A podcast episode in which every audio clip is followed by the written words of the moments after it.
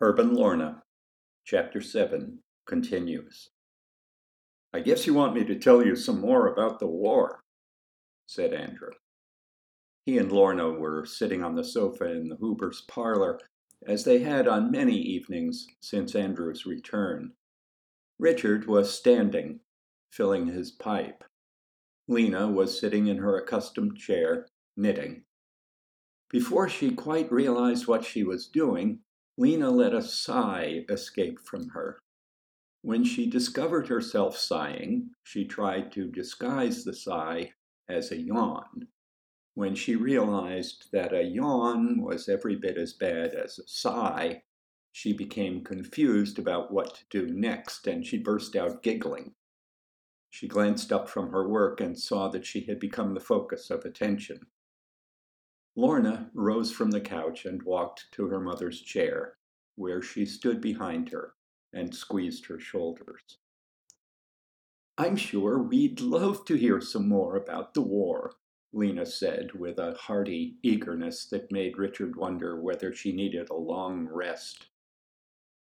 "You needn't feel that you have to tell us everything, my boy," said Richard. "I'm sure that there are many things you'd rather keep to yourself." "Oh, no," said Andrew, "not at all. I've got a million stories to tell." "Ah," said Lorna, barely audibly, "only half a million to go." Lena giggled again.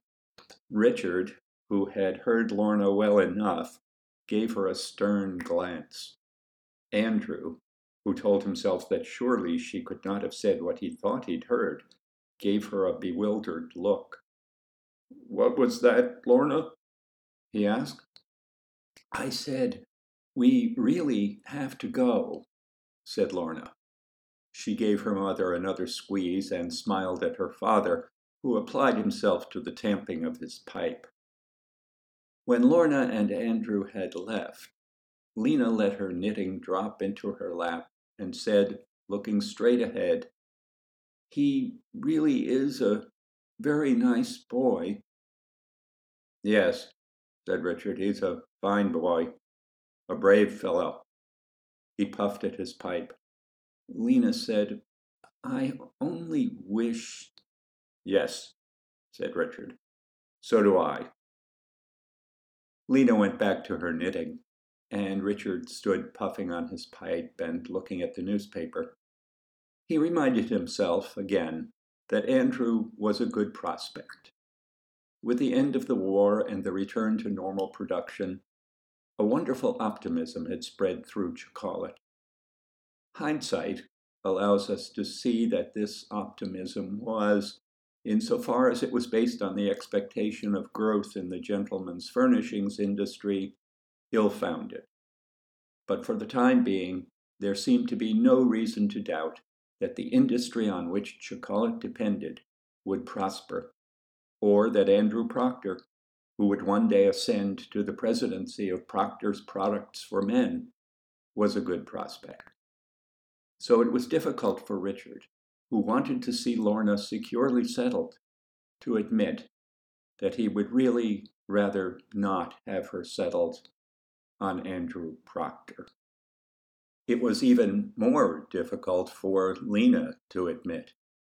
She had seen the war take some of the best young men of Lorna's age, and had watched Lorna pass what she considered her peak. She had watched Lorna grow less and less interested in the men who might have been interested in her. She felt that Lorna expected too much, and she was afraid that if Lorna drove Andrew away, there might be no one left. So, a little ashamed of what she was doing, she had begun to push Lorna toward thinking seriously about marrying Andrew, even though whenever Lena watched them walk away from the house together, she admitted to herself that she was glad not to be the one who would have to listen to Andrew for the rest of the evening. Lorna tried to convince herself that Andrew's failings didn't matter, that she was imagining some and exaggerating others, that he really was good enough. But the truth struck her on the night when Andrew made love to her, on the back seat of his car, a Chevrolet. To be fair, her expectations may have been too high. Lorna was a nineteen-year-old virgin who, in the last two years, had spent approximately twenty-six hundred hours scrutinizing sexual performances of great diversity and sophistication and replicating them in ivory with painstaking exactitude. Though she didn't yet know what she liked, she knew much about the art. When she decided that tonight might just as well be the night, her imagination summoned all the couples she had carved, all their frozen moments of sex. Lorna came at Andrew as a flame licks at tinder, and if Andrew had noticed that Lorna's eyes burned brighter than his, that her breathing was quicker, her hands were hotter and bolder, and if, when she took his penis in her hands and inched herself toward him so that just the tip touched her, he had taken the time to notice her luscious concupiscence, then he would have cried out, "Oh, Lorna, take command, burn me up, consume me." But Andrew didn't notice any of that, and wouldn't have understood it if he had. And so, when she approached him, he thought she meant, "Take me, conquer me." And he threw himself into the task with the cold-blooded single-mindedness that had made him a hero. He wrapped his arms around her, pressed her backward against the seat, and pushed himself with one quick, grunting effort as far into her as he could. Lorna hadn't anticipated that, and she didn't welcome it. Andrew began a steady, humping progress toward his satisfaction, something like a forced march. A thought crossed Lorna's mind. If there's a medal for this, he's determined to get it. She started to snicker, but she covered it with what she hoped sounded like a startled exclamation prompted by an unexpected pleasure. Andrew stopped moving in her. Just stopped.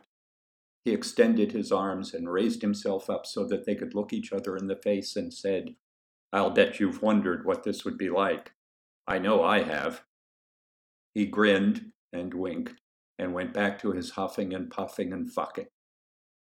Lorna looked at the mouse-colored fabric lining the roof of the car and let her mind wander away from Andrew's fuss and hubbub, and on its own, her mind wandered back to the rainy night when Herb stood on her front porch, shaking his umbrella. And just as Andrew reached the end of the march, fired his salute, and collapsed in the shade, a shiver ran through her, and she realized that she wanted more than anything else to be with her.